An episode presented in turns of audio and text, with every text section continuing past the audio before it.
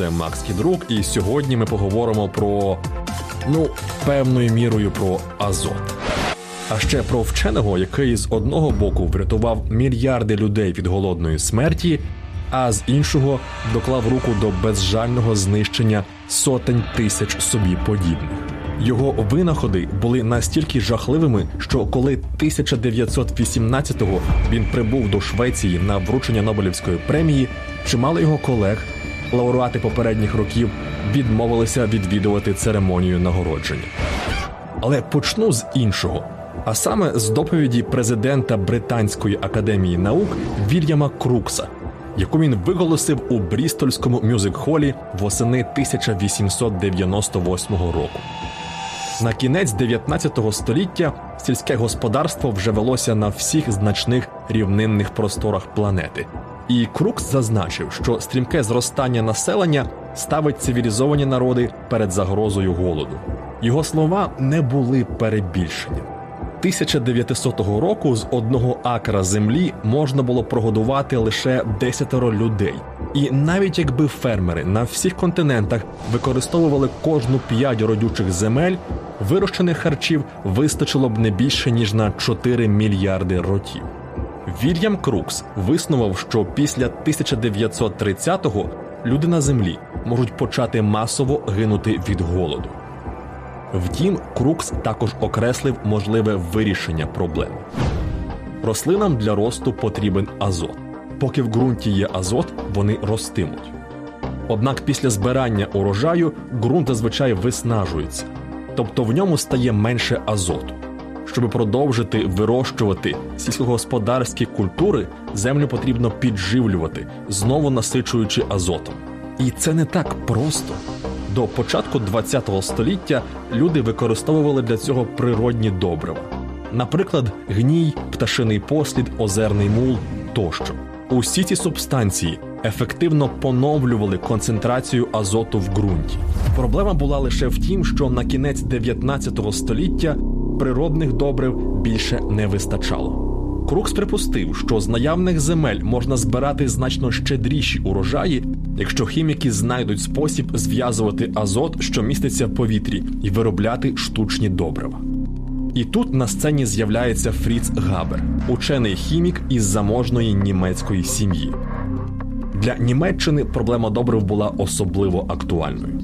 На початку ХХ століття населення країни сягнуло 58 мільйонів осіб, більшість із яких жили в густонаселених містах. 1900 року Німеччина імпортувала з Чилі 350 тисяч тонн нітратів.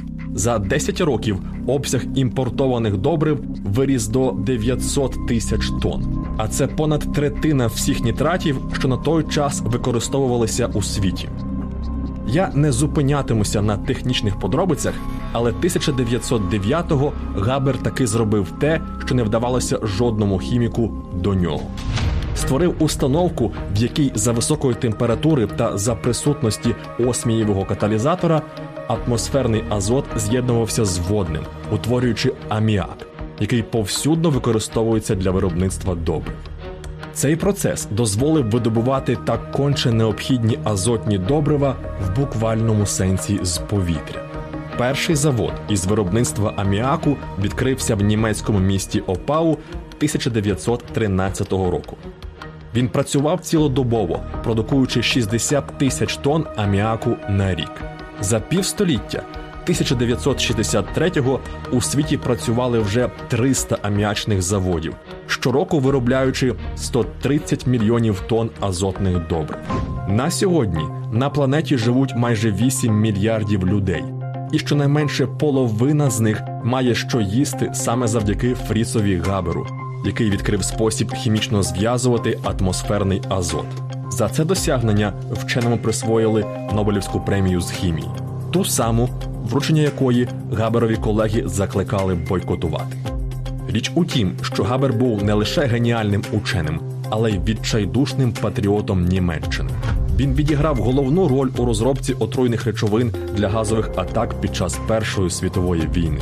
Він сам навчав бійців газових підрозділів, Він стежив за доправленням балонів і особисто відкривав вентилі, випускаючи отруйний хлор під час першої газової атаки на західному фронті, неподалік бельгійського міста Іт.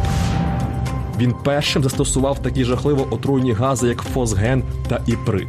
А ще курував розробку циклону хімічної речовини, за допомогою якої нацисти знищуватимуть тисячі євреїв під час Другої світової війни. І що найгірше, Габер ніколи не розкаювався. Навіть після того, як дізнавався про жахливі наслідки газових атак, навіть після того, як його дружина, тиха і сором'язлива жінка, яка була категорично проти хімічної війни, вчинила самогубство, вистреливши собі в голову. Вона зробила це 2 травня 1915-го, в ту ніч, коли Фріц святкував перше застосування розробленої ним зброї масового знищення і своє підвищення до звання капітана. Габер вірив, що в мирний час наука служить всьому людству, зате під час війни має належати державі. До кінця Першої світової понад мільйон солдатів стали інвалідами, а 26 тисяч загинули внаслідок використання розроблених Габером хімічних речовин. Історія Фріца Габера напрочуд трагічна. Він походив з єврейської сім'ї і після приходу Гітлера до влади був змушений піти з посади керівника інституту Кайзера Вільгельма. У серпні 1933-го він покинув Німеччину. В пошуках роботи Габер поневірявся готелями Іспанії, Нідерландів, Франції та Англії.